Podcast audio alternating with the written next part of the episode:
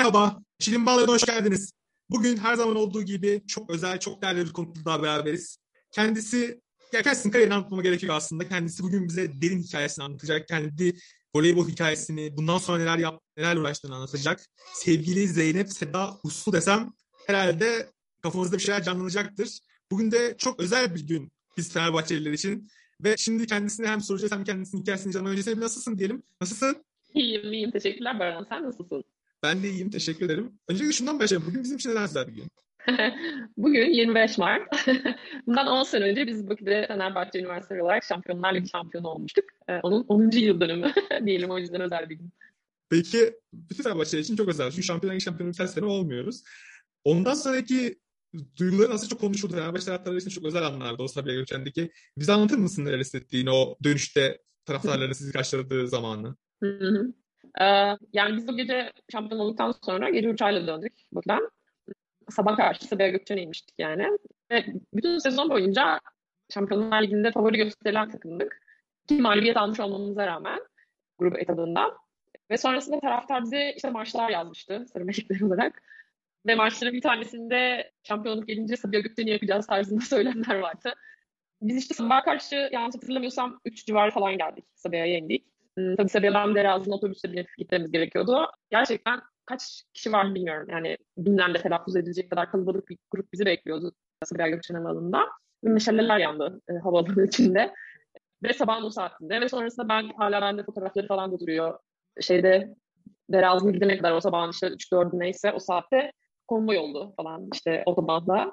Ya tabii de çok güzel şeyler. Çünkü bunu bir tek ben hissetmedim. Tabii ki oradaki bütün takım arkadaşlarım, bütün staff, bütün bizimle birlikte olan yöneticiler hissetti. Çünkü o sırada Fenerbahçe camiası zor bir dönemden de geçiyordu zaten. Duyguların birazcık daha o yüzden daha da hassas olduğu bir zaman dilimiydi. Ve bu nedenle de öyle bir şampiyonluk kadın voleybolunda ilk kez geldi. Benden bir önceki sezon kul payı da kaçırılmıştı. Onun da birazcık azmi vardı camianın içinde. Ve tabii ki de o kadroyla Bakü'de şampiyonluk elde edildiğinde çok değerli hale geldi bu. Biz de o sene gerçekten iyi çalışma gösterdiğimize inanıyorum. Yani emek, çok büyük emek var arkasında. E, her şampiyonlukta olduğu gibi aslında o büyük emeğin karşılığını aldığınızda duygulandıran şey sizi madalya sembolik boynunuza takıyorlar ama oraya kadar giden yoldaki çekilen işte cefalar, emekler, verilen emekler, gösterilen çabalar aslında hep sana hatırlatıp duygulandıran şeyler de oluyor ve tabii ki de bizi bir tek orada değil o zamana kadar bütün maçlarımızda da yalnız bırakmayan taraftarın varlığı da kıymetli oluyor. Çok duygulanmıştık. Güzeldi. Peki bu öncelikle güzel açıklamanız için çok teşekkür ederim. O zaman evet. biraz seni tanıyalım ya. Yani seni çok yakından tanıyan isimler de vardır eminim podcast dinleyecek olan ama biraz seni senden dinlemek Hı. istiyoruz. O çocukluğunu, ilk gençlik zamanlarını falan bize Hı. anlatır mısın? Ben İstanbul doğumluyum, 1983 doğumluyum. Çocukluğum İstanbul'da değil, Bursa'da geçti daha çok. Benim babam eski milli voleybolcu Zeki Uslu. Babamın çok efsane bir kariyeri var. Kardeşim de eski milli voleybolcu Yankı Uslu. Biz Bursa'da ben çocukluğumu geçirdim. Ben voleybolda da Bursa'da başladım. Bursa Büyükşehir Belediyesi'nin spor okulunda başladım, yaz okulunda. Yani ama tabii spor okulunda veya yaz okulunda voleybola başlamadan önce e, babam benim 12 yaşıma gelene kadar voleybol profesyonel olarak oynamaya devam etti. O yüzden ben çok fazla voleybol, erkek voleybolun içinde maçları izleyerek, erkek voleybolcularla birlikte vakit geçirerek, babamın takım arkadaşları olan onlarla beraber çok fazla haşır neşir oldum. O, Ama o araya gireceğim. Yani. Tam noktada araya gireceğim. Bizim, bizim klasik sorumuzdur bu. Voleybol mu seni seçti, sen mi voleybol seçtin? Bilmiyorum ki bu durumda ne oluyor. Ben voleybol seçmedim herhalde. O beni seçmiş oluyor. Çünkü ben içine doğdum. Çok sorunun cevabını aldım. Devam edebiliriz. evet. Ama neticesinde ben iyi de bir öğrenciydim. Ailem de açıkçası benim daha çok akademik kariyerimin iyi olması için benden talepler bulunan bir aileydi. Voleybolcu olmam için, iyi bir voleybolcu olmam için çok fazla böyle bir talep görmedim ben ailemden sportif başarım açısından. İstiyorsan oyna, istemiyorsan oynama dedikleri bir yerdeydim. Ama tabii ki de hani çocuk olarak kafayı bir böyle kadar bununla meşgul olunca biraz böyle hoşuna giden bir şey haline geliyor. Hani o kimlik arayışının içinde, o teenage yaşlarının ilk başlarında. Biraz da yeteneğin oluyor. İşte fiziksel kapasiten tabii iyi sen getirdiğin bazı yatkınlıklar. Görsel antrenman çok yapmış oluyorsun. Bence yani şimdi ben bunu bir yetişkin aklımda söylüyorum. O zaman bilmiyorsun tabii ki bunu. E, yeteneğine çarpıyor. Yeteneğine çarptıkça sen birazcık daha bulamak antrenman yapmak istiyorsun. Biraz keyif alıyorsun. Birazcık daha keyif aldıkça birazcık daha yeteneğine çarpıyor falan diye böyle böyle evrilerek gidiyor. Böyle geçti yani benim çocukluğum ve voleybolla başlama serüvenim. Peki yani ailenin birazcık hani akademik yönden desteğine de gidelim aslında hani biraz oraya da gelmek istiyorum. Akademik yönden kariyer beklentisi varken sen hani voleybolda profesyonel bir kariyer seçimi yoluna giderken o ayrım noktasında neler yaşadın? Hı hı. Yani akademik hayat hele Şöyle oldu. Ben iyi bir öğrenciydim. Bursa Anadolu okuyordum Bursa'da da ortaokul yıllarımda. Sonra ortaokulu bitirdiğimde Bursa'da o zaman voleybol takımları mesela şu an biraz daha fazla planda olan birçok takım var. Altyapı takım var. İşte Bursa Büyükşehir'in takımı vardı. Yeni erkekler işte devredildi. Nilüfer Belediyesi'nin takımı var vesaire. O zaman sadece desteği vardı ve Bursa Büyükşehir vardı ama onlar da hep alt liglerde böyle şey gösteriyorlardı ve çok çok böyle önü açık bir profesyonellik vaat etmiyordu Bursa bana şehir olarak. O zaman da şimdiki Vakıfbank'ın Vakıfbank'ın Güneş Sigorta ile birleşmeden önceki zamanında Güneş Sigorta'nın genel menajeri Naim Rao işte babama ulaşıp çünkü ben kendi yaş grubunda kendini biraz ön plana çıkarmış bir sporcu olmaya başlamıştım o yaşlarda. Hem fiziksel kapasitemle hem tekniksel kapasitemle. Onlar da bir teklifle geldiler. Dediler ki biz kendi altyapımızı İstanbul'da alabilir miyiz diye. Orada ikideyken sonra babam dedi ortaokulu bitirsin en azından bir bakalım. Ondan sonra ailem bana sordu. Gitmek istiyor musun ortaokulu bitirdikten sonra İstanbul'a? Tek başına gideceksin, tek başına yaşayacaksın. İşte kulüp sana bir ev verecek, okulunu değiştireceksin. Arkadaşların değişecek, çevren değişecek, her şey. Ben de dedim ki onlara yani Bursa'da bir geleceğim olduğunu düşünmüyorum. Ve okul naklimde istediğim kadar güzel bir okulla yapılamamasına rağmen ben bir şansıma voleybol açısından daha büyük bir denizde denemek istiyorum. Çünkü burada buraya kadar voleybol dedim. Bunu dediğimi hatırlıyorum yani anne babama 14 yaşındaydım o zaman. Daha 15 olmamıştım. Annemle babam da hadi bakalım bir şansını dene o zaman falan diye beni İstanbul'a gönderdiler o yaşta. Büyük bir güven bence bu. Ve de açıkçası hani bir yandan işte babamla annemin hani dedikleri gibi bana akademik tarafımın da iyi devam edebiliyor olması için çabalamam gerektiğini hissederken bir taraftan da çok büyük bir fedakarlık ve çok büyük bir risk alarak İstanbul'a geldim. Bu büyük fedakarlıkların karşılığında da başarılı bir sporcu olmam gerekiyordu. Karşılığını vermek için de çok ciddi böyle bir işte disiplinli çalışma halindeydim. Büyük adammıştık şimdi dönüp baktığımda o yaştaki bir teenager çocuğu için. Büyük zorluklar, tek başına yaşamak, ailenden ayrı kalmak, arkadaşlarından e, kopmak. Sonuçta orada benim bir çevrem, bir arkadaş grubum vardı vesaire. Sıfırdan başka büyük bir challenge'ın içine girmek. Hem okul anlamında hem spor anlamında. Çünkü Güneş Sigorta'yla biz o sene Türkiye şampiyonlukları oldu. Yani bayağı büyük bir şeye geliyorsunuz yani camiaya geliyorsunuz gibi düşünün. Yani lider kulüplerden birine geliyorsunuz. O yüzden sorumluluklarınız var. Ama o sene bittiğinde milli takıma seçilmiştim ben. Ve aynı zamanda A takıma çıkarmışlardı beni. Ve A takımdaki ikinci pasör olmuştum. Yani 16 yaşında yokken ben ilk profesyonel kontratımı imzaladım.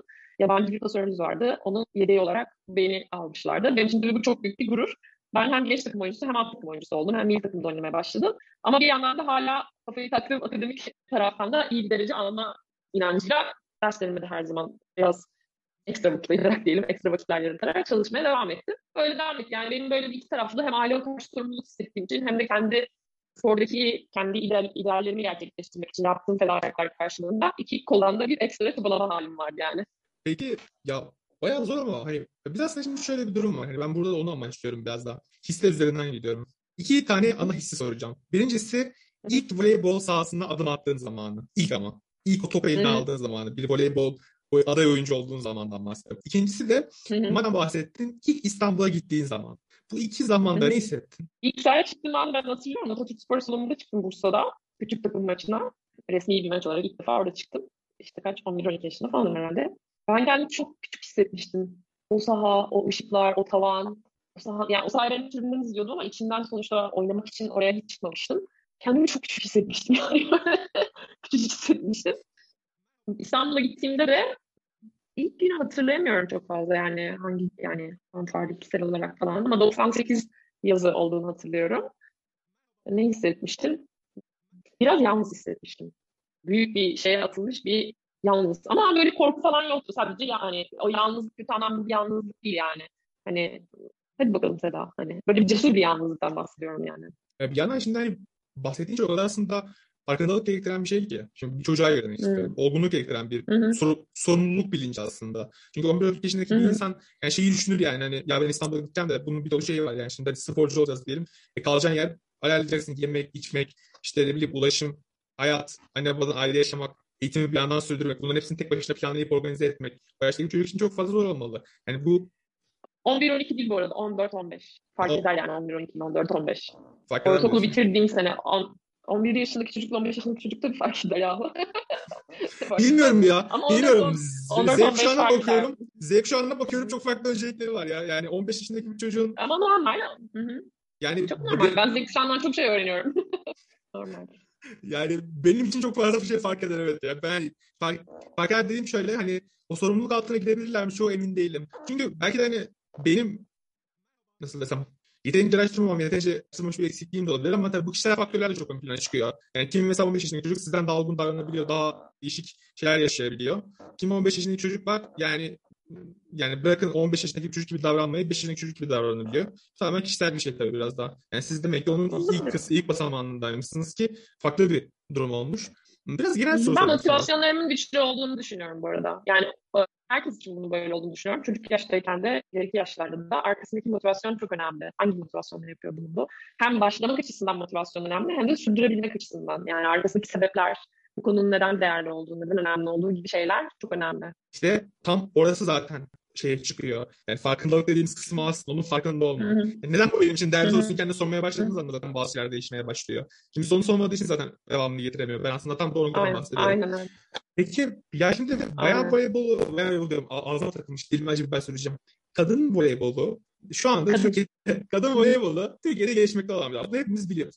Başarılar geliyor, bir yandan tribünler doluyor, bir yandan reyting de artıyor. Bir yandan işte medyanın da bu konuda ilgisi bir hat safhada. Senin başladığın döneme kıyasla şu andaki voleybol iklimini bir değerlendirebilir misin? Çünkü sen ya bu, bu tecrübeyi ben benim bu soruyu sormam lazım. Ben kadın voleybolunun gelişmekte olduğunu düşünmüyorum. Kadın voleybolu gelişti, liderlik yapacak potansiyelde şu anda. Diğer branşların kadın voleyboluna gelip çok fazla öğrenebilecekleri şeyler olduğunu düşünüyorum. Bütün takım branşları da dahil olmak üzere. Kadın voleybolu gelişmeye çok çok yıllar öncesinde başladı zaten. Gelişme dönemi diyeceksek ona eğer. Kadın voleybol şu anda artık e, gelişme dönemini geçti. Olgunluk dönemlerini yaşadığı liderlik görevini üstlendiği bir pozisyonda bence.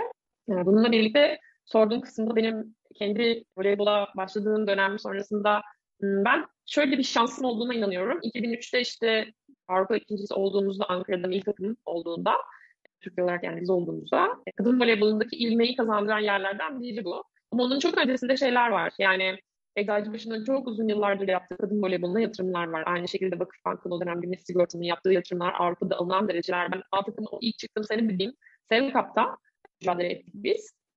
Ve Sevkap üçüncülüğüm var benim 16 yaşındayken mesela. Yani Sevkap'ta üçüncü olduk biz o sene. Yani o zaman da vardı bu başarılar ve aynı Sevkap'ta değil Challenge Cup muhabbeti işte o zamanlar.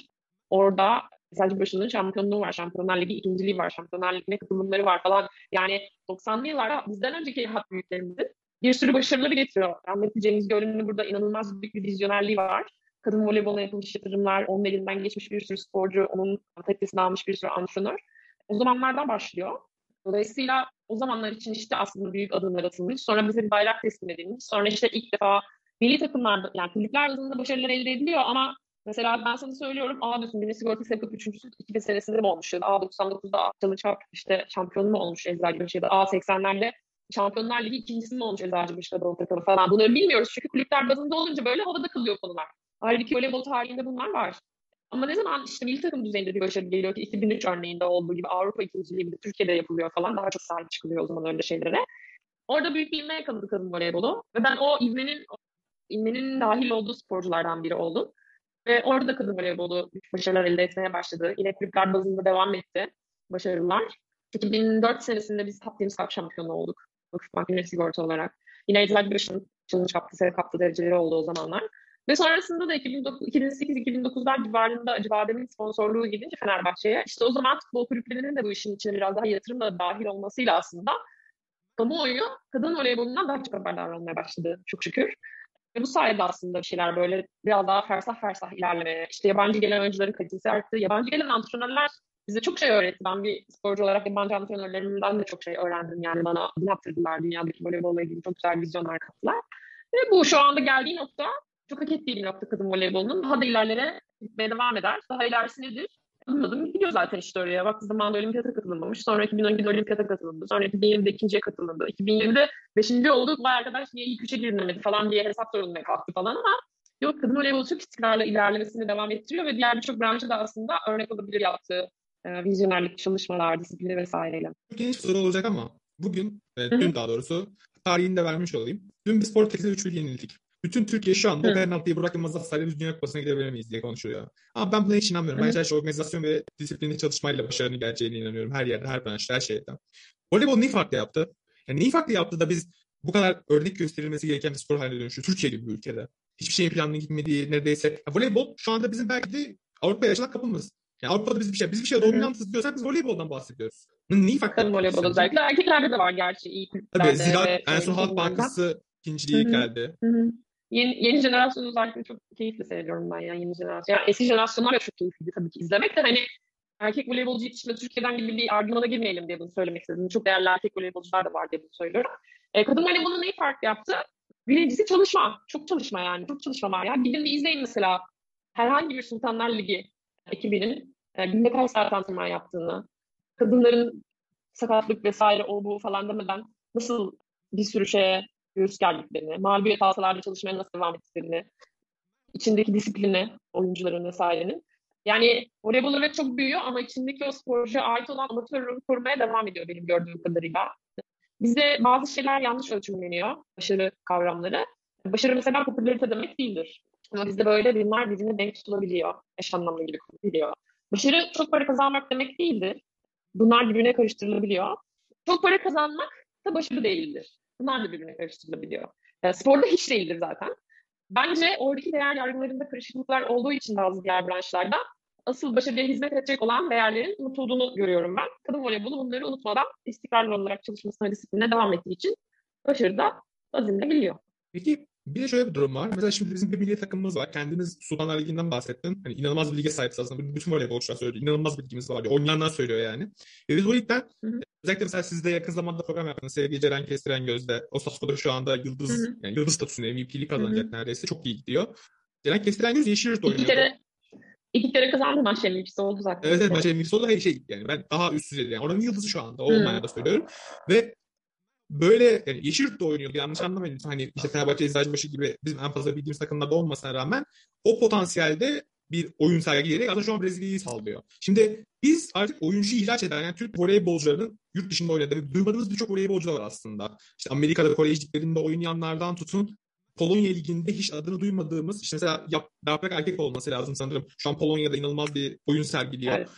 Yani hı hı. ben hiç ana akım medyada bunun haber olduğunu görmedim. Yani hiçbir yerde görmedim aslında. Hı hı. Biz artık diyebilir miyiz özetle? Biz artık voleybol ülkesiyiz. Hani biz nasıl Brezilya futbolcu yaşıyor? Biz artık Türk voleybolcularının yurt dışına gittiği bir voleybol ülkesi miyiz artık? Yani voleybol ülkesiyiz demek ne demek onu bilmiyorum açıkçası. Ama şey biliyorum yani kadın voleybolda özellikle ciddi başarıları olan, e, ciddi dünya seviyesinde voleybolcu yetiştiren bir gelenek oldu bu. Türk kadın voleybolunun içinde var bu. Hani kolay kolay söndürülebileceğini düşünmüyorum. Çok fazla neferi var çünkü dünyaya evet voleybolcular gönderiyoruz ama bu voleybolcuların medya tarafından bilinmiyor olmaları onların aslında backgroundlarını yani bilmememizden kaynaklanabilir. Örneğin Ceren örneğinden gidecek olursak Ceren bu senedeki şutla anlaşmış yarı sezonda belki söylüyorum ama Ceren geçen sene Fenerbahçe sporcusuydu. Onun öncesinde Ceren Lig'de çok uzun yıllar top oynadı. Çanakkale'de oynadı ve liderlik görevi yaptı oynadığı takımlarda. Önemli bir sporcu. Ceren bir sporcu değil yani. O yüzden de Ceren ve diğerleri örneğinden de gidersek yani Yaprağı da biliyorum. Yaprağı da İBAN'da oynadığı dönemde oynadım ve şeyde izledim de çok yetenekli olduğunu biliyorum. Bu bilinmiyor olmalarının sebebi belki voleybola ait kamuoyunun çok küçük olması ya da ana akım medyanı, medyayı biz popülaritenin kaynağı ve başarının temsilcisi olarak görmemizden kaynaklanıyor. Yoksa gerçek iyi bir voleybol izleyicisi uzun yıllar voleybola emek verip izlerse, izleyemediyse de oturup kaynakları araştırıp görürse bu sporcuların zaten dün voleybolcu olmadıklarını ve altlarında büyük büyük çabalarla oraya geldiklerini görür. Ama bu çaba ister. Yani sadece bana açtım ana akım medyadaki işte bilmem ne spikeri bunları anlatsın işte Burak Yılmaz'ın kaçırdığı gol gibi değil. Bu kadar popüler söylemler değil. Spor zaten popüler söylemler yani değil. Bu, yani spor daha, daha derin bir şey. Daha büyük bir e, çaba var. Daha büyük bir çalışma var arkasında. Biraz onları e, öğrenmeye zahmet etmek gerek galiba. o zaman mesaj alayım o zaman. Teşekkür ederim. Yok ee... estağfurullah. Yani ben spesifik olarak sana demek istemedim. Genel olarak. Şu anda bu arada görüyorum mesela YouTube falan açıyorum böyle acayip güzel editler falan yapılıyor YouTube'da. Voleybolcularla ilgili. İşte ne bileyim soru cevaplar yapılıyor. İşte bir haftalık özetler falan yapılıyor. Bayılıyorum ya. Harika bir şey bence bu. Ve zaten yani medyanın gittiği yerde orası. Yani medya, medya sadece ana akım televizyon kanalları değil. Hatta bence onlar artık olmayacak bir süre sonra çok yakın zamanda ve diğer işte bu dijital platformlar ön plana çıkacak ve orada bunları görüyor olmak mesela beni çok mutlu ediyor. Devam etsin yani kim yapıyorsa ya da sen de devam edin yani görün bunları anladın mı? Bunlar çok şeyi önemli ne denir ona özel duruşu ve otantik duruşu çok önemli. Hani bunu ben sana şey gibi söylemiyorum. Aa otur çalış bak falan diye söylemiyorum. Hani şimdiye kadar zaten sizin yaptığınız işlerin bir otantik duruşu var. Bundan sonra nasıl sonuçta yolları siz çizmeye devam ediyorsunuz? Ha bu da varmış demek için sadece anladın mı? Ve bu işi acayip zenginleştirecek bir yaklaşım olur. Ya ben kendi adıma şunu söyleyebilirim. Programım adına da şunu söyleyebilirim. Ben ana akım medya derken neyi kastettiğimi de belirteyim. Bu ana akım medya sadece ben televizyonda yayınlanan uydu kanallarından bahsetmiyorum. Ben genel popülist söylemlerden bahsediyorum aslında. Ve Hı-hı. yaptığım işlerde de, gittiğim insanlarda da, konuştuğum insanlarda da voleybolunda, voleybolu bıraktım jimnastiğin de, tekvandonun da veya birçok farklı başarılı olduğumuz spor dallarındaki sporcuların da ne kadar emekle, bin bir emekle o başarıları kazandığını ve bu başarıların ön plana çıkartılması gerektiğini kez naçizane savunuyorum. Ben, ben kesinlikle aynı Aynen. doğrultudayım aslında. Bence bunu sadece voleybolda sınırlamamalıyız aslında. Çünkü çok değerli Kesinlikle, sporcular evet. var. Yani sporun kitlesel bir kalkınma Kesinlikle. potansiyeli var mı Türkiye'de? Evet var. Ya bunu yatsıyamayız. Bu Hı-hı. kadar zorlukla, bu kadar imkansızlıkla eğer bu sporlar kalkınabiliyorsa biraz Hı-hı. olsun gözlerimizi açıp farkındalığımız yani at gözlükleriyle bakmayıp tek bireysel popülist yaklaşımlarla sergilemeyip her spora aynı mesafede ve aynı en azından yer bulabilecekleri imkanları yaratırsak zaten hani bir şeyler değişmeye başlayacaktır. O zaman işte biz kazanmış olacağız diye düşünüyorum. Öyle yani bu, bu, bu hakkında bunun hakkında Çok güzel düşünüyorsun. Tebrik ederim. Yok e, ya ben Tebrik ederim çok güzel düşünüyorsun. Yok gerçekten. Yok ben katılıyorum çok güzel düşünüyorsun. Yani. Voleybola sınırlamak için değil. Bizim ana konumuz, konsept konumuz voleybol olduğu için Tabii söylüyorum ki. bunu ama yani sadece Türkiye sadece voleybolda yapılmıyor. Biz sadece voleybolda da başarılı değiliz. Aynı zamanda tekvandoda olimpiyat madalyası getirmediğimiz bir şey Tabii. yıl yok yani. Her evet, her ama tekvando, tekvandoda kaç defa bir final izlediniz olimpiyatlar haricinde? Hiç. Hiç ben izlemedim. Hiç izlemedim. Evet. Veya teniste bir akımımız var. Kaç defa Davis Kupası izledik? Ben hatırlamıyorum. Yani Eurosport dışında yayınlayan yok. İşte bu evet. sene snooker yayınlandı. İnsanlar dedi ki aa snooker varmış ya. Ve snooker'a inanılmaz bir... E, abi yeni mi öğrendin yani? Bu millet Ronnie O'Sullivan'ı görmek için neredeyse kapıda kuyruk olacak. O derece bu snooker seven insanlar var. Ve aa snooker da varmış hadi snooker bakalım. Ve hani yanlış anlamayın organizasyon iyi bir organizasyondu ama iyi olduğu için acemilikleri olan bir organizasyondu. Kapı baca kırıldı neredeyse Antalya'da.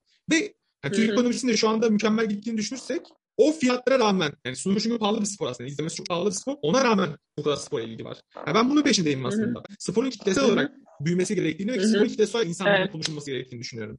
Ha, sen fikrin bu yönde. Evet.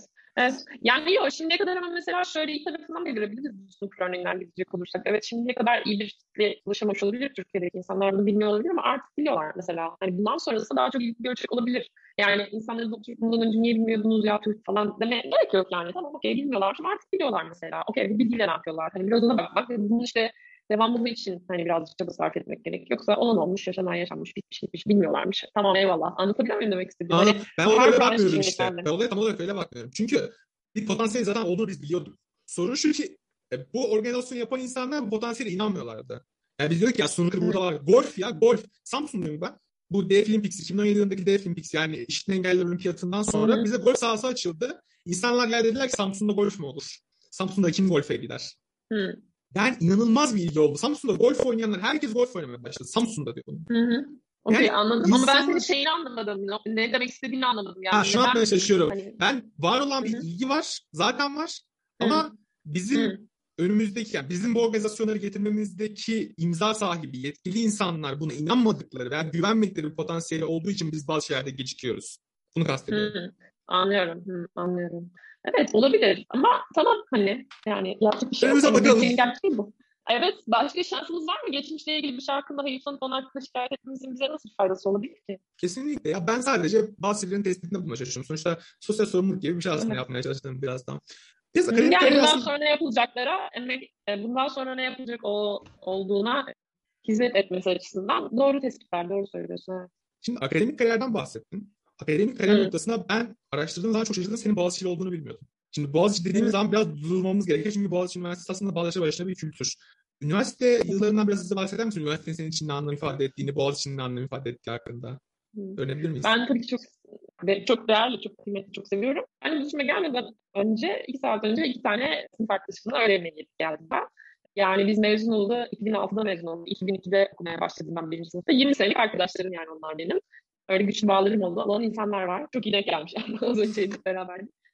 Yani şey kısmı tabii ki ayrı. Orada aldığın eğitimin kalitesi ayrı. Öğrendiği şeyler vesaire. Orada sana kattığı vizyon, sosyal kültürel ortamlar vesaire ayrı. Ve bana en büyük katkısı her zaman söylüyorum. Oradaki kurduğum bağlar, orada kurduğum ilişkiler, oradaki insanlar oldu. Çok kıymetli bir tarafı oldu benim için. Tabii ki hayatıma çok büyük bir vizyon kattı. Hala da katmaya devam eder. Çünkü hani bağım devam ediyor bir şekilde. Sonuçta oradan oradan olaylardan haberdar oluyorsun falan filan. Orayı kazanmak da tabii böyle bir çaba istiyor. Hani o da onu değerli hale getiriyor. Zaten hani ona göre de birazcık o çabayı gösterip oraya birlikte gelip onun kıymetini bilecek insanlarla bir arada eğitim görüyorsun. O yüzden de aldığın eğitimin kıymetli bir şey olduğunun yani böyle okula gelişin şey olmuyor. Ama geldik okula da bugün işte bunu çalışalım falan. Öyle olmuyor yani. Hani sen kadar çaba sarf etmişsin okulu kazanmak için. O okuldaki verilen, sana her verilen bilgi altın değerinde kabul ederek sen oradaki o öğretileri almaya çalışıyorsun. Güzel yani ben tabii ki bu arada orada okuduğum dönemlerde ben profesyonel voleybolcuydum. Yani inanılmaz büyük bir koşturmacanın içinde. Hani öyle çok da büyük sosyokültürel etkinlik içinde kendimi görüşmüş üniversite öğrencisi gibi bulamadım hiçbir zaman. Çünkü üniversitede sadece sosyalleşmeye özen gösterdim. Derslerini takip edebilmek için de katılma özen gösterdim. Ama birkaç tane şey katıldım. iki ya da üç defa Sportfest'e katıldım. Şampiyonluk işi bu arada. Çimenlerden oynuyorduk, indoor'da oynuyorduk falan. Bir kere deplasmana gittim okul takımıyla birlikte falan. Yani spor anlamındaki öyle bir tarafı da oldu. Ama onun haricinde tabii ki bir sürü bir sürü alanda da bana çok fazla hayatıma vizyon katacak şey oldu. Ya ben de şeyi merak ediyorum. Şimdi aslında sen hani Türkiye'nin 90'lı yılları işte üniversite sınavına girip kazanıyorsun bunları. Bir yandan voleybol... 2001. 2001. tamam ya söylemiyorum. Yaşınızı belli etmiyorum. Tamam söyleyin ben artık. 90'lı şey... yıllarım olsun. Yo yaşım 30, yaşım 38. Sene 39 olacağım. Hiç şey değil. Önemli değil yaş yani ya. Yani ya hepimiz yaşanıyoruz zaman öyle bir şey yani. Hayatın gerçeği bir sıkıntı yok. Ben okuyayım buna. tamam. Ya şeyi kastediyorum aslında. Şimdi bir yandan akademik kariyerle şeyin zorluğu çok farklı. Bir de Türkiye'deki en fazla sporcuların başlığı şey diyorlar hani eğitim sürecimizi tamamlayamıyoruz. Sen senin noktada görüşlerini merak ediyorum aslında. Hani çünkü Boğaz içinden çıktığın zaman aslında hani spordan bağımsız hayatta şey spor değil. Spor kariyerin bir bitiyor ve bir birey olarak hayatına devam ediyorsun. Sen de Boğaz içinden çıktın. Hani Boğaz içi yani siz spor yapmayıp Boğaz içinden çıksan bile aslında senin hayatın biraz garantiye alınmış oluyor. Ama Türkiye'de malum profesyonel sporla normal sporculuk anda yürümüyor. Ve sen hani farklı bir alan tercih ettin aslında biraz da. Geldi sporcular hmm. sporla alakalı beden eğitim öğretmenliği, işte atanayım orada çalışayım bir yandan öyle düşünceler içerisine giriyor. Sen bu konuda ne düşünüyorsun? Birazcık hani hmm. farklı düşündüğünü hissediyorum. Amerikan bari. Amerika'da çünkü hani bir sporcunun aynı zamanda bireysel gelişimi çok fazla planda çıkıyor ve kendi sporlarından sonraki yaşamlarını hazırlıyorlar insanlara. Sen bu konuda ne düşünüyorsun? Yani evet dediğim gibi spor akademisinde okumayı seçen arkadaşlarımız bu arada benim üniversite okuduğum dönem, voleybol oynadığım dönem benim ne oynadığım takımda ne, yani e, spor takım vesaire dahil olmak üzere kendi yaş grubumda üniversite okuyan kişi yoktu. Ben birazcık orada black sheep olarak duruyordum. Yani hem üniversite okuyorum, benim üniversite sınavında Boğaziçi kazandığım benim ilk takım kampındayken geldi bana. Yani orada biraz o dönem atın yani zor bir şey orası aslında. Ve bana zaten dönüp sorduklarında ya sen abi zorluklar işte sen nasıl geldin işte aynı anda nasıl yaptın falan. Ya operasyonel tabii ki bazı zorluklar var ama hani belirli bir zaten o seviyeye gelecek kadar ders çalışma kapasiten varsa o seviyeye gelecek kadar ders oturup dinleme, anlama, okuma, çalışma vesaire, zaman yönetimini iyi yapma, e, konsantre olarak bir şeyi onlar onlar kolay disiplinler. Öğrenilebilir disiplinler diyelim. Herkesin öğrenebileceği disiplinler olduğuna inanıyorum ben. Tabii ki de bu bir anda 18 yaşında öğrenilecek bir şey değil. Onun altından gelen büyük bir yatırım var öğrenim hayatım boyunca bir anda üniversiteye girdiğinde o zamana kadar hiçbir şey çalışmadıysan, ÖSS senem geldi diye o zamana kadar hiçbir yatırım yapmadıysan çalışmadıysan kendine bir senede harikalar yaratmak çok büyük olabilir tesadüf olur ama yani. Onu devam ettirmen de zor olur. Ya benim ideallerim vardı. Üniversiteyi kazanırken de, üniversiteyi okurken de. Burada en büyük zorluk ne biliyor musun? En büyük zorluk psikolojik zorluk. Çünkü burada da seni kabul etmiyorlar. Yani kabul etmiyorlardan kastım ya bir dakika abi ne, yani voleybol oynarken üniversite mi okunur? Bir de üstünde bazı çizimi okunur. Tepkilerini alıyorsun. Ben bu tepkileri aldım. En büyük zorluğu bu benim için aslında. Şimdi dönüp baktığımda geçmiş zamanlardaki yaşantılarıma. Okula da gidiyorsun işte az önce anlattığım gibi bir üniversite öğrencisinin böyle bir laylaylonluğu da vardır yani. Hani işte gezersin, kafeye gidersin, oraya gidersin. Belki gece hayatın vardır, ne bileyim Erasmus'la yurt dışına gidersin. işte work and travel'la seyahat edersin, bir şeyler bir şeyler. Ben onların hiçbirini yapamıyordum. Yani hani üniversiteyi böyle doya doya hani tamam abi bugün de çalışmayalım, yarın çalışırız, bugün de işte takılalım okul içinlerde birazcık güneyde falan diyemiyordum. Benim öyle bir lüksüm yoktu çünkü burada da başka sorumluluklarım vardı. Hmm, ama işte dediğim gibi hani en büyük zorlanmanın ben psikolojik zorlanma olduğuna inanıyorum burada.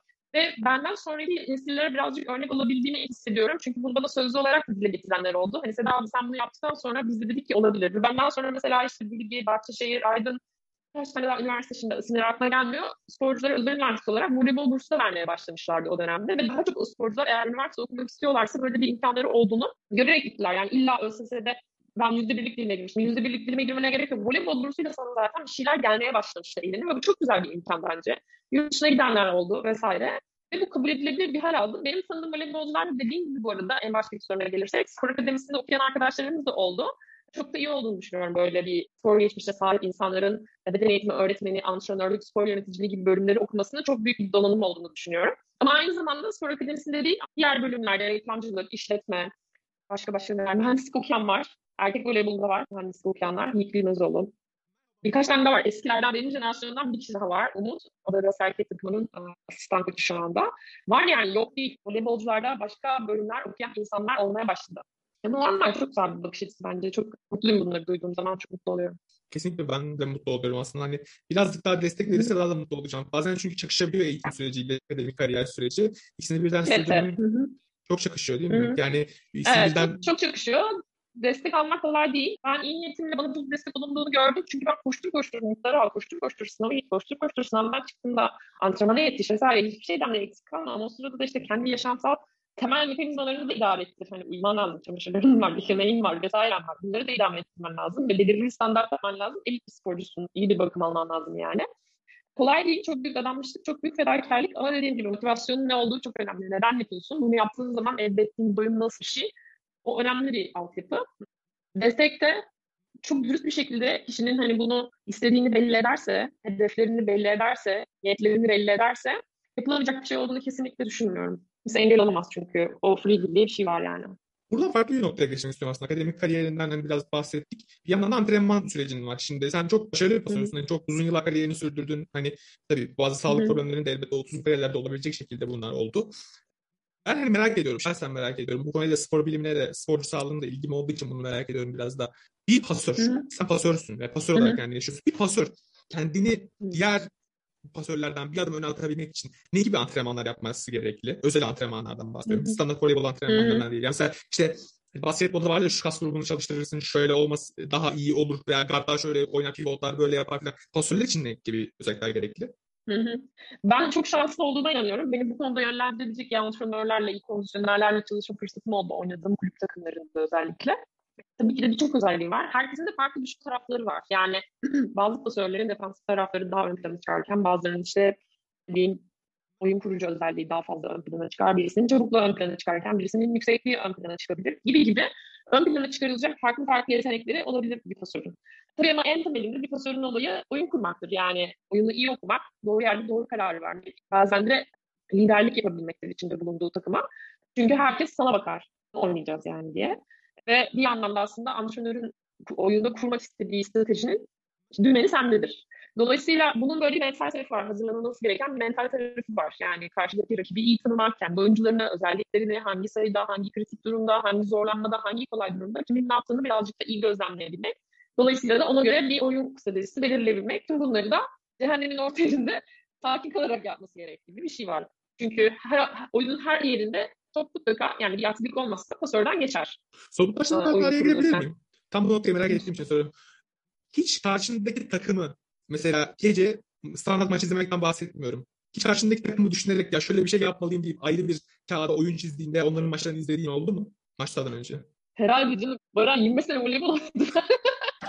Ya onu yapmayanlar var o yüzden soruyorum. Yani maç izlemek olarak değil. Onu- E, Yani böyle başka branşları bilmem ama bunu yapmayan elit bir voleybolcunun var olduğuna inanmıyorum ben. Öyle söyleyeyim sana yani. Yani mesela atıyorum hani hiç dedim mi kağıda antrenör söylemeden diyorum. Yani mesela karşımdaki Evet. takım daha benim takım arkadaşım var işte ya bu çok kusura bakma sana çok acayip bir soruymuş gibi gelebilir ama Yo, hani yo çok güzel soru yani. iyi bir düşünce modeli. Evet yani voleybol çok az bilen birisi bundan belki bir şey örnek alacaktır. Lütfen sor o yüzden. yani hani mesela dedim mi hiç yani karşıdaki takımda şu arkadaş var. Ben bu futboldan bildiğim için söylüyorum hani yanlış. Hı hı. Yani dedim işte, karşı takımda yani Evet. milli takımdan arkadaşım var. Yani şey dedim mi hı. yani işte karşı takımda milli takım arkadaşım var işte ben şöyle bir oyun çizmeliyim hani ya bak bunun bu tarafı zayıf Hı. bu tarafından ya da bize şöyle bir simülatör var. Pasör çaprazını da şuraya koyarız. İşte şuradan biz oradan Evet. koridor yaparız. Güzel sayı alırız. Sen hiç böyle Evet düşündün mü? bak, bak şöyle bak görüyor musun? Şöyle sahalar evet. çiziyorduk biz. Bundan sayfalarca vardı bende. Sayfalarca. Her pozisyona özel. Bu olursa ne olur, o olursa ne olur, o olursa ne olur, böyle olursa ne olur. Ve bütün hafta buna çalışıyorsun. Zaten antrenmanda da uygulamasını yapıyorsun. Adamın sağ kolu zayıf onu yapacağız. Adamın işte şu tarafı güçlü bunu yapacağız. Adam işte bu tarafa doğru vuruyor. Ben sol adım ağırdım vereceğim falan. Yani kadın voleybolu şansa da başarılı değil öyle sana. Bunu tek ben yapmıyorum burada. Kendi özelimde konuşmuyorum. Kadın voleybolunda çok çalışılan bir şey. Bütün elit sporcular bunu böyle çalışıyorlar zaten. Yazılı da çalışıyorlar. Toplantı kağıtlarında da bunları yazıyorlar. Ve bunu altyapılardan itibaren başlıyorlar yapmaya. Videolar izliyorlar bunu özel. Antrenörler taktiği, tekniği vesaire belirledikten sonra onun uygulaması sahada da yapılıyor. Defalarca kere. İşte örnek veriyorum. Karşıdaki işte 4 forma numaralı sporcu işte atıyorum onların en lider skoreri. Onun 4 numaradan ataklarını simüle eden biri oluyor. Genelde bir asistan koç. Aynı onun gibi atak yapıyor ve onu yüzlerce kere yapıyor. Ve ona yüzlerce kere defans çalışılıyor. Ve sonra geçiyor öbür taraftaki başka. Ve bunu her sporcu için her hücum ettiği alanlar. Yani pipe'tan olabilir, bir numaradan olabilir, ziradan olabilir, Q'dan olabilir, 2'den olabilir, 4'ten olabilir, orta oyuncuların masaları, kurşunları, başları, tekerleri her oyuncu için simüle ediliyor bu tek tek ve yüzlerce arabalarca kere gördüğünüz arabalara top koyuyoruz ya arabalarında. Bu defalarca kere tekrar ediliyor yani. Ve bunu her yani çok çok güzel bir soru soruyor. Çok basic bir antrenman bu voleybolda yani. Ya biz işte bu soruları hiç ben cevabını hiçbir yerde duymadım. O kadar e, şey baktım hani voleybol röportajı okuduk, şu oldu, bu oldu falan. Bir tane ben bu soruya. Mesela yani herkes futbol dedi burada. Ya işte kaleci penaltı falan. Of ya işte yazmış bu kağıda falan. Ya siz diyorsunuz ki ya biz bunu hep yapıyoruz zaten. Yani her zaman yazarız. Her zaman satranç gibi oynarız evet. bunu kafamızda. Peki senin, senin dönemden şey dediğin hiç oldu mu? Ya bu adam geçilmez. Hiç öyle bir oyuncu oldu mu kafanda? Hiç öyle bir oyuncu hatırlıyor musun? Oynadığı dönemden kalma. Geçilmez derken yani bu adam iyi bir blokçu mesela. O, öyle, blokçu ve hem blokçu hem de aynı zamanda ya bu bizi bitirir. Mesela Egon'un yarattığı öyle bu, bu sıralarda. Egon'u veya Boşkovic sahaya çıktığı zaman ya kaç dakika diyor ki ya bu adam biz yenemeyiz. Hani bittik biz yani. Çünkü yani her bloğu aşıyor. Yok. Yani şimdi şöyle ben oynadım. Egon'a karşı oynamadım. Boşkovic'e karşı oynadım. Benim kariyerimin son zamanlarında buradaydı ben yani çok büyük sporcular işte bence yani kadın dünyadaki kadın voleyboluna liderlik eden sporcular kesinlikle. Ama hiçbir insan tutulmaz değil. Yani şöyle en basitinden bir şey yapsam bunun bir istatistiği var. Yüzde kaç hücum etmiş bir bak. Anlarsın. Yani tamam büyük yüzde hücum ediyor. Büyük kas oranı alıyorlar. Atıyorum bütün takımın pas sayısı 150 ise 50'si onda atıyorum. Çok yük çıkıyorlar. Dolayısıyla adet fazla. Adetin içinde yüzdeleri büyük. Ama atıyorum mesela yüzde 50, 57 uyduruyorum şu anda yani yüzdeyi sana çok iyi yüzdedir yani Kosor çaprazı bu, bu oranlarda hücum ederse o takım büyük ihtimalle maçı kazanır. Ama bu bir istatistiktir. Ne demek? 50 tane pas alsa 3 günlük maçta %60'la hücum etse 30 tane top öldürmesi demek. 30 tane sayı aldı demek. 20 tane alamamış mesela. Anladın mı? Yani yani oradaki o genellemeyi yaparken dikkatli olmak gerek ve o seviyedeki her sporcu bilir. Yani okey 30 sayı sayı aldırın öteki taraftaki adamları tutarsak maç 30 sayıda da kazanılmaz ki baktığında. Her set 25 sayı falan. Yani hani o yüzden e, senin söylediğin düşünce modelini düşerse eğer elit bir sporcu ki ben o çalışmayla düşebileceğini düşünmüyorum. O kadar çalıştığım güvenim de geliyor çünkü. Yani bir kadar sert vuran bir tane asistan erkek antrenör geliyor karşına. Hatta sıçramasın diye bir altında şey veriyorlar, kasayı veriyorlar. Hiç zorlanma sen oradan sadece alabildiğince bütün gücünle vur diyorlar yani.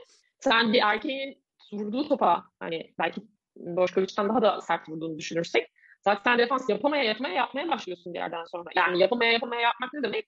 Elit bir sporcuyu zaten elit yapan özelliklerden biridir. Yapamadığıyla ne yaptı? Yapamayacaksın. Elinin hakkını yapamayacaksın zaten. Ki her hepimiz annemizin karnından nasıl doğduk? Yürümüyorduk değil mi? Ama sonra nasıl oldu? Sen çat diye bir günde kalkıp koşturmaya mı başladın? Yok. Kalktın tay tay düştün, durdun düştün. Kalktın iki böyle duruyor muyum lan dedin, geri düştün. Biraz geri deneyim dedin, geri düştün. Hiç dedi mi? Yok ya yürüyemiyorum ben zaten yürümeyeceğim bundan sonra demedin. Yine yaptın, yine yaptın, yine yaptın. Sonra bir adım attın, sonra iki attın, sonra üç adım attın. Sabırla, sabırla, sabırla onları yapmaya başladım. Aslında elit sporcuların da yapabildiği şeylerden biri bu. Yapamaya yapamaya yapmaya başlıyorsun. Yani çok önemli mesela bu, çok kıymetli. O yüzden bu senin söylediğin cümleyi sporcular kurmazlar. Evet çok zorlu bir rakip olduğunu, o rakibe saygı göstermesi gerektiğini, o rakibi ciddiye alması gerektiğini de ve yeri geldiğinde onu tutamazsa eğer onların onu yenmesi gibi bir durumun söz konusu olduğunu bilir. Ama ona uygun çalışmasını yapar, ona uygun önlemlerini alır ve sonrasında tüm cesaretiyle tamam ben bu maçı kazanmak her oyunda her maçı kazanmak için çıkar sahaya her zaman. Ne olursa olsun, rakip kim olursa olsun. Bir şey değil mi? Öncelikle kaç dakikayı devirdik bilmiyorum ama yaklaşık herhalde bir 45 dakikamız oldu herhalde diye düşünüyorum. Bu zamana kadar söylüyorum tabii. Hı hı. Önce de çok keyif alıyorum. İnanılmaz yani. Hani gerçekten yaptığım, hani bak bu kadar bölüm yaptım. Gerçekten en keyif aldığım sohbetlerden bir tanesi oldu. Bu yüzden sana şahsi olarak şimdiden ortasında teşekkür ediyorum. Bir. Ah, ben de teşekkür ederim. Ben çok keyif alıyorum. İki. Ben senin dilinden, anlatımından, duruşundan, ses tonundan şu anda kadın voleybolunda ben başarılı olduğunu anladım. Çünkü siz Sevindim. hiçbir şey gereğinden fazla anlam yükleyerek onu gözümüzde büyütmüyorsun. Her şeyin yapılabileceğini, her şeyin yapılabileceğine inandığınız için aslında zaten şu anda biz bu seviyedeyiz kadın voleybolunda. Aslında her şeyin evet. düşünsel temeli de bu değil mi? Evet, Mindfulness'a da geleceğim. Yani, evet aynen. Oraya da geleceğim. Ben mindfulness, evet, mindfulness eğitimlerinde anlattığım konuların benzer bir içeriğini bahsettim zaten sana şu anda. Yani çünkü o düşünce modellerine eğer kaptırırsan kendini, öyle bir düşünce modelini benimser ve işte genelleştirirsen konuyu, kendi kendine kelepçelersin yani. Ve o bir gerçek değil ya. Hani kimse Superman değil ki. Herkes herkes işte tabii ki de daha büyük oyuncular, daha yetenekli oyuncular, daha süperstarlar var. Ama kimse Superman değil. Herkes kaybediyor. E, Boşkoviç maç kaybetmiyor mu? Boşkoviç'in oynadığı takımlar maç kaybetmiyor mu? Egon'un oynadığı takımlar maç kaybetmiyor mu? Kimse invincible değil bu hayatta. Hiçbirimiz değiliz yani. Peki bunu affına sığınarak soracağım. Şimdi ben bir medya işi yapıyorum. ya bu kadar deneyimin var. Bu kadar kulüplerde oynadın, orada avlalık yaptın, yeri geldi işte onlarla beraber güldün, onlarla ağladın. Tecrübe var yani. inanılmaz bir tecrübe. Tecrübe parası satın alabilecek veya sonra önlenebilecek bir şey değil. Medyada ve medya olarak kısıtlamayalım. Voleybol dünyasında çok farklı bir kariyer izlediğini görüyorum. Hani biraz daha dışarıdan aslında Hı-hı. izliyorsun ve bambaşka bir kariyer rotasında ilerliyorsun şu anda. Mindfulness üzerine çalışmalar yapıyorsun ve sporcuların Hı-hı. mental gelişimleri üzerine çalışmalar yapıyorsun. Hı-hı. Hiç Hı-hı. öncelikle sana hiçbir hani, teklif gelmiştir de neden uzak Neden biraz daha kendini geri çektin? Hani bana, bana benim aldığım bu şekilde aslında. Aldığımı söylüyorum sana. Yani hmm. biraz daha girmeyi hiç düşündüm veya medyada yer alayım. Doğruları biraz daha işte bu kadar eğitimim var, akademik kariyerim var. Biraz daha voleybolun gelişmesinde katkılarım olabilir diye hareketle girmeyi hiç düşündün mü? Veya bu konuda bir atılımda bulunacak mısın yakın zamanda veya uzak vadede? Ben şöyle görüyorum. Ben voleyboldan uzak durmuyorum bu arada. Ben voleybolun bayağı içindeyim yani. Ben voleybolu bayağı katkı veriyorum şu anda sadece voleybol bir sporda birçok insanla çalışıyorum. Mesela gruplarımda benim handbolcular var, yüzücüler var, tenisçiler var, voleybolcular da oluyor. Bireysel çalıştığım futbolcular var, voleybolcular var yine. Genç voleybolcular var, daha tecrübeli voleybolcular da var. Bazıları izin verdikleri zaman onların isimlerini paylaşıyorum. Ben de zaten işte ya canlı yayın yapıyorlar ya video kayıtları, testimonyallar veriyorlar bana yazılı ya da video kaydı olarak. Ben voleybol camiasını uzak durmuyorum aslında. Ben tam tersine kendi sporculuk yaşamında hem gençliği de ve daha sonrasında da tabii ki biraz daha olgunlaştıkça fark ettiğim bazı şeylerden kendi sporculuğunda ihtiyaç duyduğum hizmeti ben sunuyorum şu anda. Ben voleybol camiasına katkı veriyorum. Ben kendim ihtiyaç duyduğum bir yönden katkı veriyorum. Belki senin söylediğin biraz daha jenerik meslekler var. İşte takım menajerliği, oyuncu menajerliği, antrenörlük. Yani şimdiye kadar bildiğimiz meslekler var. İşte yöneticilik ya da işte bilmiyorum işte spor spikerliği gibi bir şey. Yani medya tarafı falan filan. Ama ben şu anda ben kendi alanında bir hizmet veriyorum zaten kadın voleyboluna. Ama zaten tek kadın voleybolu bir Türk sporunda da elimden geldiğinde. Ama orada bir tane yabancı sporcu da çalışma şansım oldu. Çok keyifliydi. O yüzden benim benim yolum ben bunu istiyorum, bunu yapıyorum. Gayet de memnunum şu anki durumdan. Şimdi söylediğin cümlelerden, söylediğin cümlelerden bir tanesi o kadar kıymetli ki. Benim ihtiyaç duyduğum bir şeyi ben Hı-hı. kendim yapıyorum dedin. Evet. Çok değerli bir şey işte ya. Yani ya her meslek çok değerli de işte aslında herhalde farkını yani senin işinin benim adına çok değerli bir iş yapıyorsun bu arada. Yanlış anlama. Hani ben gönleme diye dinlesin. Şekil bırak şey yap. Ya çok net bir şey ortaya koyuyorsun. Diyorsun ki benim zamanımda bu yoktu. Ve ben bu olmadığının eksikliğini hissettim. Ben bu işe girdim dedin. Aslında benim mesela motivasyonum buydu. Ve aslında herhalde senin bu kadar bu işte de bu kadar başarılı olmanın nedenlerinden bir tanesi de bu. Sen bu motivasyonla gittiğin için aslında insanlara bir nevi yardım ediyorsun. O insanların mental destekleriyle beraber gelişimlerine yardımcı oluyorsun değil mi? Hani doğru doğru Yani konularda. evet ben evet ben şöyle tanımlıyorum yaptığım işi. Ben koçluk yapıyorum bir de eğitmenlik yapıyorum. Bazı ikisini kombinlediğim çalışmalar da olabiliyor. Yani kişinin bilgiye ihtiyacı varsa biraz bilgi de veriyorum. Ama o bilginin ondaki yansımasını da süzüp almaya çalışıyorum. Koçlukta da kendi potansiyelini keşfedebilmesi için ona yoldaşlık ediyorum aslında bazen. Bu bir yani ona yardım mı denir bilmiyorum ama hani yol boyunca onunla birlikte yol almaya çalışıyorum. Onun yanında durmaya çalışıyorum. Bazen destek olmaya çalışıyorum ama kesinlikle bir yoldaşlık, bir süreç aslında beraber onlarla geçirdiğim. Hiyerarşik olarak tepeden bir yerden değil tamamen onlarla denk yan yana yürümeye çalışıyorum. Ki de bir bilgim varsa aktarabileceğim deneyimimden ya da bilgimden, mindfulness bilgimden aktarmaya çalışıyorum. Onların fayda görecekleri bir şey varsa orada, öğreti varsa. Ve mutlaka bunu deneyimleyebilecekleri bir yerden, onların kişisel deneyimlerinden de bir cevap görmeye çalışıyorum. Şimdiye kadar gördüğüm e, şeyde de çalıştım ben geçen sezon Aydın Büyükşehir Belediyesi'nde çalıştım. Onlar da sağ olsunlar böyle bir tercih yaparak bana hani mindfulness spor alanında kullanmak için mesela ilk yaptığım işlerden bir tanesiydi orada çalışmak çok büyük bir tecrübe verdi o bana. İnanılmaz büyük bir tecrübe verdi yani bir takımla çalışmak. Çünkü bir takımla çalıştığın zaman staff'la da bir arada aslında çalışmaya başlıyorsunuz. Staff tarafından da olayı biraz daha öyle bir, öyle bir taraftan da görmeye başlıyorsunuz. O yüzden ben çok keyif alıyorum ya yaptığım şeylerden, işlerden açıkçası. Ben mindfulness konusuna geçmeden önce onu bayağı bir konuşmak istiyorum aslında zamanınız yettiği ölçüsünde ama başka bir şey sormak istiyorum. Sen bize bir not vermeni istiyorum. Biz derken medya sektöründe çalışanlar için söylüyorum. Sence biz voleybolda kendimizi geliştirmek için neler yapmalıyız? Hani voleybol üzerinde söylüyorum. Çünkü voleybolda kadar talep var, ilgi var. Daha fazla neler yapabiliriz? Hı. Hani e, sen Hı. bu kadar bu, bu dünyanın içerisindesin. Medyayı nasıl görüyorsun? Bize bir not verebilir misin? Yani ödev gibi. Yani şunları şunları yapabilirsiniz diye.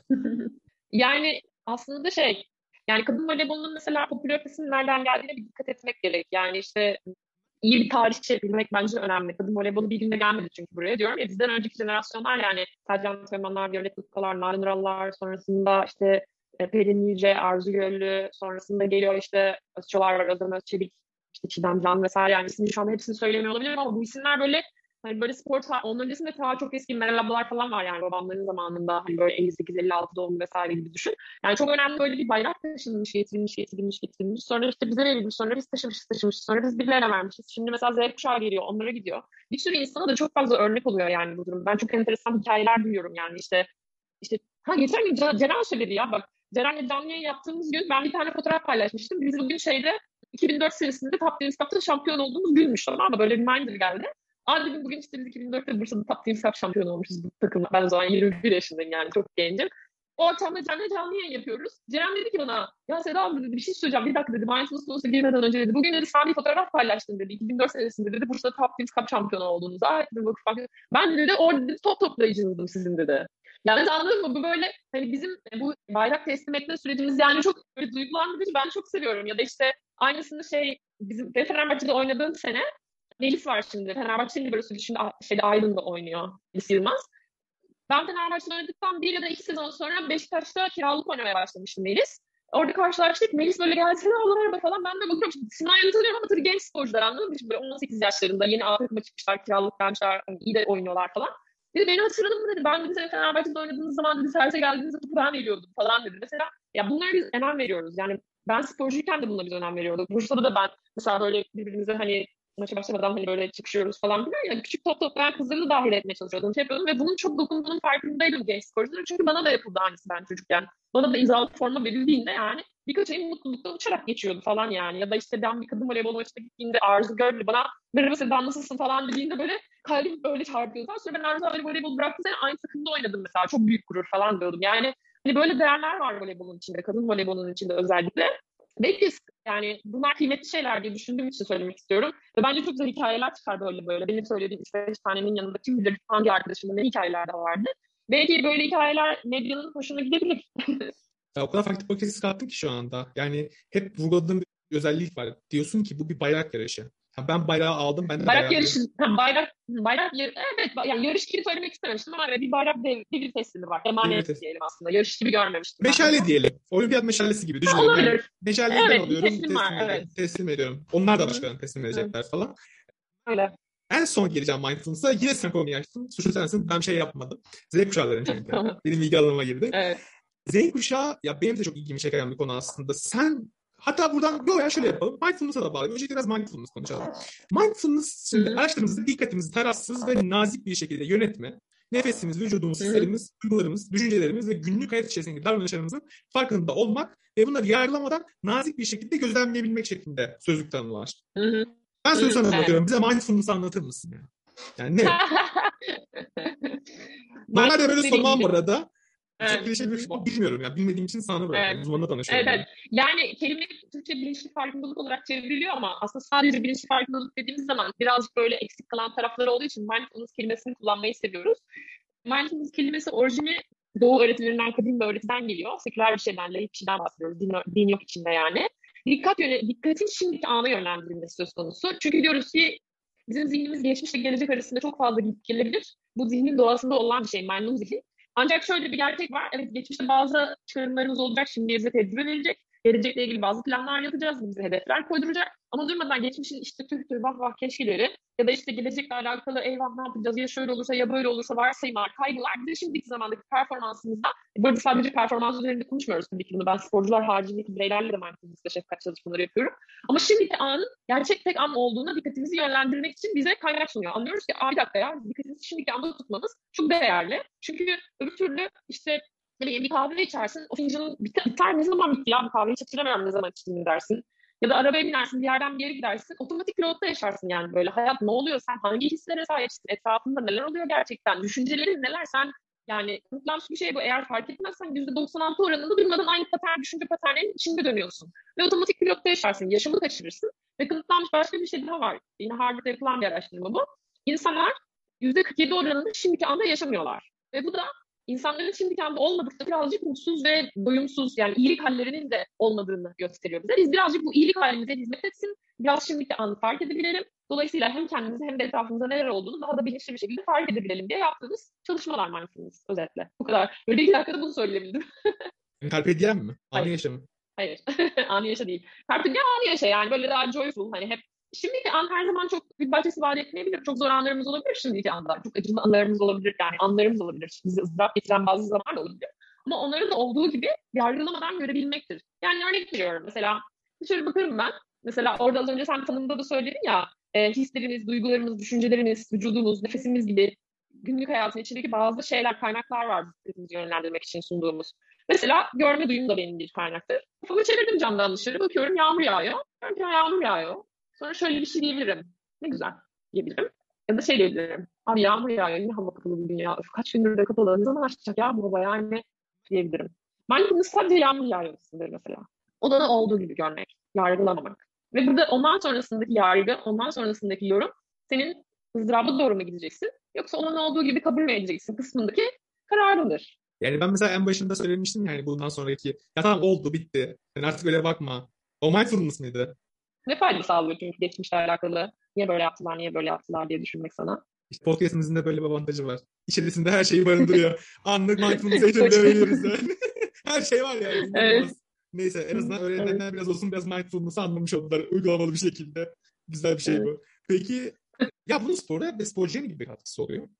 Mesela sporda nasıl şeyler oluyor biliyor musun? Özellikle de e, şimdi daha genç yaşlarda gençlerden kastım böyle ilk öğrendiğin, uğraşı öğrendiğin zamanlarda zaten dikkat yönetimin yeni bir şey öğrendiği için çok oradasın sen. Böyle acayip keyif alıyorsun. Keyif aldıkça birazcık daha öğreneyim falan diyorsun. Ee, daha başlangıç zihnindesin falan filan. Orada daha zaten okey bazı şeyler. Tamam ama biraz böyle e, yaşın ilerlemeye başladıkça işte el diyor? Ayıp, utanma, üzüntü, kaygı. İşte ben alt takıma çıktım mı çıkmadım mı benim bir rakibim var. İşte o beni geçti mi geçmedi mi.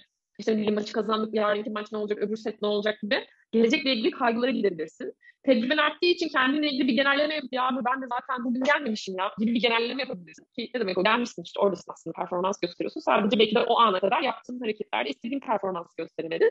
Ve optimum performans dediğimiz, sporcuyu içinde tutmak istediğimiz, akış dediğimiz deneyime gidebilmek için dikkati şimdiki ana yönlendirilmesi lazım. Ama işte az önce anlattığım maymun zihin benzetmesinde olduğu gibi zihin belki senin orada işte o gün sabah maçtayız diyelim ki o gün sabah olmuş diyaloğa takılabilir aklın dikkatin. Ya da antrenörün söylediği bir şey alınmışsındır ve bir duygu senin için içi kemirmeye başlamıştır ve sen onu yaşıyorsun diye o an dikkatin onun içinde olduğu için topta değildir ve hata yapmasının artar dikkatin orada olmadığından. Ya da gelecekle ilgili işte ne bileyim bir atak yaptın, istediğin gibi yapamadın ve hata oldu ne bileyim ya da blok yedin ya da bir şey. Burada şey diyebilirsin. Ya ben de abi zaten son 5 maçtır hep aynı hatayı yapıyorum. Yani benden de olmayacak ya gibi bir cümle çıkabilir ağzından ya da zihninden kendine karşı bir öz eleştiri. Ya da şöyle de diyebilirsin. Bu cümle gelse dahi aa kaygı var. Ve şu anda ben bir genelleme yaptım. Bir hata var. Okey. What is next yani? Neye bakıyoruz şimdi? Oyunun içindeyiz hala. Oyun devam ediyor. Yaşam devam ediyor. O yüzden şimdiki anı tekrardan dikkatini yönlendirmek için bazı beceriler. Yani şimdiki ana gelmeyi zihnimizde bir kas gibi güçlendirmeye çalışıyoruz. Biz zihinsel antrenman nasıl bedensel kaslarımızı güçlendirmek için düzenli pratikler yapıyoruz. Zihinsel kaslarımızı güçlendirmek için de mindfulness programların içinde belirli bir sürelerde durmadan böyle giderek artan egzersizler yapıyoruz. Bunun için de kullandığımız bazı yöntemler var. Sporda da bu sayede dikkatimizi özellikle toparlamada, duygularımızı regüle edebilmede. Çünkü bir sporcunun en çok yaşadığı zorlanmalardan biri de bu. O anda bir sürü duygu senin içinden geçiyor. Öfke olabilir, işte ne bileyim korku olabilir, heyecan olabilir, kaygı olabilir, aşırı sevinme olabilir gibi gibi bir sürü bir sürü şeyler. Ve bunlar senin performansını olumsuz yönde etkileyebiliyor olabilirler. Bunları fark edip bunları regüleyen ve düzenleme yeteneğini de bize mindfulness katıyor. Peki Z kuşağı dediğimiz sporcular yani ellerinden telefonu düşürmeyen farklı bir dünyaları olan insanlarla mindfulness nasıl yürüyor? Hı-hı. Ve bu onların tükenmişlik dediğimiz çok sık yakalandıkları bu süreçte onlara ne gibi faydalar sağlıyor? Yani tükenmişlik dediğimiz şey en başta bu arada şey stres yani stres mesela şeyi öğrenmeleri gerekiyor. Ben onlara birazcık onu anlatıyorum. Stresin fizyolojisini anlatıyorum. Stresin aslında optimum performans için birazcık iyi bir şey de olduğunu. Çünkü performans göstermek demek biraz rahat alanından, konfor alanından biraz dışarı çıkmak demek. Tabii, bir değişim yapmak hormonu, demek. Kortizol hormonunu belli bir ölçüde salgılatmak güzel bir şey yani aynen. stres yönetiminde. Aynen, aynen. Yani stres aslında her zaman kötü bir şey değildir yani. Burada önemli olan işte eustress mi, distress mi? Hani böyle stresin de şeyleri var, farklı tarafları var. Bunu da Hans Selye 1950'lerde 60'larda normal bilim literatüründe anlatmış adam yani. Life of stress stresin bir yaşam şeyi var, süreci var. Bir yerde optimum performans gösterebilmen için biraz stres olman. Aynı zamanda kortizol hormonuyla birlikte sinir sistemindeki etkileşimle birlikte aslında uzuvlara giden kan da artıyor ya da işte kasların bir anda güçlenmesi fight flight moda geçmen çok kıymetli yani iyi bir performans göstermen için. Sempatik sistem aktivasyonuyla ee, beraber Aynen. hormonunun saklanmasıyla bağlı olarak tabii de fizyolojide artıyor şeyler. Yani o evet. haklısın yani. Ben de ben benim bildiğim kadarıyla faydalı Doktordan evet. Yok hayır Fight and Flight mode dediği için Fight and Flight mode şey yani evet. bizim önemsediğimiz bir şey. Sempatik. Evet evet yani Evet. O yüzden birazcık olması gerekir. Ben bunu mesela sembolik örneği olarak şey veririm. Simbayeva vardı böyle sırıkla atlayan bir tane kadın hatırlar mısın? Böyle santim santim şey sırıkla atlama rekoru kırardı. Benim, o benim herhalde karşılaştığım böyle... en inanılmaz Avrupa spor. E, Avrupa demişim Rus ama inanılmaz yani. Unutamıyorum onu. Evet. evet tamam. Mesela onun şeyini hatırlarsın. Ee, böyle muhtemelen onun kullandığı sempatik aktivasyon için kullandığı bir taktikti bu. nefes alışlarını inanılmaz hızlandırdı. Nefes alış hızlandırmak zaten sempatik aktivasyon. Verişleri uzatmaktı. Parasempatik aktivasyon mesela. Bunun gibi mesela taktikler de var. Sempatik, parasempatik. Nerede neye ne kadar ihtiyacım var? Çünkü sempatik overdose'a gittiği zaman işte orada exhaustion dediğin bitkinlik gelebilir, kendişlik gelebilir, delusion of işte sanki daha çok yaparsan daha fazlasını yapacakmışım ama bitmişsin yani. Hani yapamıyorsun. Yani orada bir, bir, bir tekrardan bir geri çekilmen lazım. Bir tekrardan kendini rest moduna getirmen gerekiyor. Yoksa orada tükenmişlik olmaya başlıyor. Bir ilk önce bunu anlatıyorum sporculara. Hani bunun bir dengesi var. Daha fazla yapıyor olman her zaman daha iyisi olacak anlamına gelmediği bir sınır var. Bedenin limitleri var, psikolojinin limitleri var vesaire vesaire. Z kuşağıyla çalışırken konusunda gelecek olursak da dikkat şeylerinin, spenlerinin ne denir ona Türkçe'de dikkat odaklama şeyi süresinin birazcık daha şey olduğunu düşünüyorum onlarda. Daha az. O yüzden bilgiyi çok net ve çok hızlı bir şekilde onlara vermem. Soracağım soruları da çok net uzatmadan lafı bir seferde sormam gerekiyor. Beş soru sormama gerek yok. Bir soru soruyorum mesela. Ve ona bırakıyorum düşünmesi için ve verdiği cevabı istinaden biraz daha derinlemesine araştırmaya çalışıyorum Z, spor, Z kuşağı sporcuların özellikle. Çünkü birazcık dediğim gibi yani şimdi onları suçlayamayız. Bu, bu teknolojinin içine doğdular onlar ve biz de o kuşaktan olabilirdik. Sonuçta biz seçmiyoruz ne zaman doğacağımızı, nereye doğacağımızı. de olabilirdik onlardan biri. Ve onları ben anlamaya gayret gösteriyorum. Evrim Kur'an'ın çok güzel bir konuyla ilgili araştırmaları var. Onları okuyorum, kitabını okudum. Yani değer verdiğim bir kuşak Z kuşağı benim. E, sadece biraz çaba gerekiyor çünkü bizden farklılar ve ben kendimi açıkçası eğer ben onlardan bir önceki kuşaksam onlara bu çabayı borçlu olduğumu düşünüyorum. Yani ben çaba göstermezsem, sen çaba göstermezsen kim çaba gösterecek onlar için yani? O zaman herkes bir sonraki kuşağa borç versin gibi bir şey olur. Ya da ha, bu arada bu şey de bir ta Plato zamanından beri böyle bir gerçek varmış. Bununla alakalı bir şey dinlemiştim. Herkes kendinden sonraki kuşağa bir aa her bizim zamanımızda bunlardı zaten bilmem ne deme şeyine sahipmişiz. Yani böyle bir insani şeyimiz varmış bizim. Ben biraz onun üstesinden gelmek için kendimi zorluyorum. Çabaya girmeye çalışıyorum. Acayip de beni keyifli şeylere aslında yönlendiriyorlar onlarla çalışırken. Onları anlayabilmem için. Bazen onlara liderlik etmem gerektiğini düşünüyorum. Yani daha fazla mesela derinlemesine onları incelemeye çalışıyorum. Çünkü işte dediğim gibi çok çok hızlı bir tüketim kültüründe yaşadıkları için çok böyle köpük gibi yukarıda yaşıyorlar gibi hissediyorum bazı şeylere. Ama bana güvenip benimle çalışmaya başladılarsa o zaman onların o güveniyle ben biraz daha derin hani biraz daha derin. Hani kendi cümlelerinin onlar için ne anlam ifade ettiğini, işte sonuçta bir de bir tek Z kuşağı olmaları değil yani o kuşak henüz daha çoğu teenager'da. Yani teenager'ların verdiği acayip zorlu bir hormonal zorlanma var yani. Bunu hepimiz yaşadık. Çok zor bir yaşam şeyi bence orası fazı hayatımızdaki. Yani işte kendini bir birey olarak kabul ettirmeye çalışıyorsun. Ailene bağlısın ama özgür bir birey olduğunu ilan etmeye de çalışıyorsun. İşte hobiler yaratmaya, kendini bir şeyci gibi göstermeye, bir kimlik yaratmaya çalışıyorsun. Hormonlar o sırada kadın ya da yani kız bir erkek olman fark etmez. Karman şorman olmuş zaten falan zor bir yer orası yani. O yüzden ben onların önceki kuşaklarından biri olarak elimden gelen desteği sunmaya çalışıyorum. Alan tutmaya çalışıyorum onlara. Yani ben aslında kuşak çatışmasının en fazla bu baby boomer nesliyle işte X kuşağı, Y kuşağı, Z kuşağı en, önemli ayrım noktasının hep ya da en önemli söylem noktası diyeyim. Hani diğer kuşakların yönlendirdiği nokta ya siz çalışmıyorsunuz ya. Siz çalışmayı sevmiyorsunuz. Nerede bizim zamanımızdaki şeyler falan. Ya bizde de yöneltilir. Bizde mesela tıp dünyasında şey yaparlardı. İşte biz günde 800 tane hasta bakardık. Siz ne yapıyorsunuz ki? Günde işte hastaneden çıkmazdık şöyle böyle falan. Yani vardı bu adamlar da hani 40 yaşında adamlar falan. Hani o zaman jargonuyla konuşuyorlar bize. Ben ya, bunlar sanki söylenmesi kolay cümleler. Pardon lafını bölüyorum ama biraz kolay söylenler. Ben öyle gibi hissediyorum yani. Çok kolay tabii ki de. İnanılmaz kolay. Çok kolay haklısınız gibi. Ama yani şimdi bazen işte durduramıyorsunuz. İnsan ağzının dilinin kemiği yok ve motivasyon kırıcı da bir yandan. Yaptığın işi takdir görmesi de önemli bir şey. Yani sonuçta o, o insanların tek bir dünyaları yok veya her insanın kendi hayat aldığı iş biçimi, veya motive olduğu şeyler çok farklı. Kimisi evine ekmek götürmek için oluyor, kimisi ailesini gururlandırmak için bu sporu yapıyor.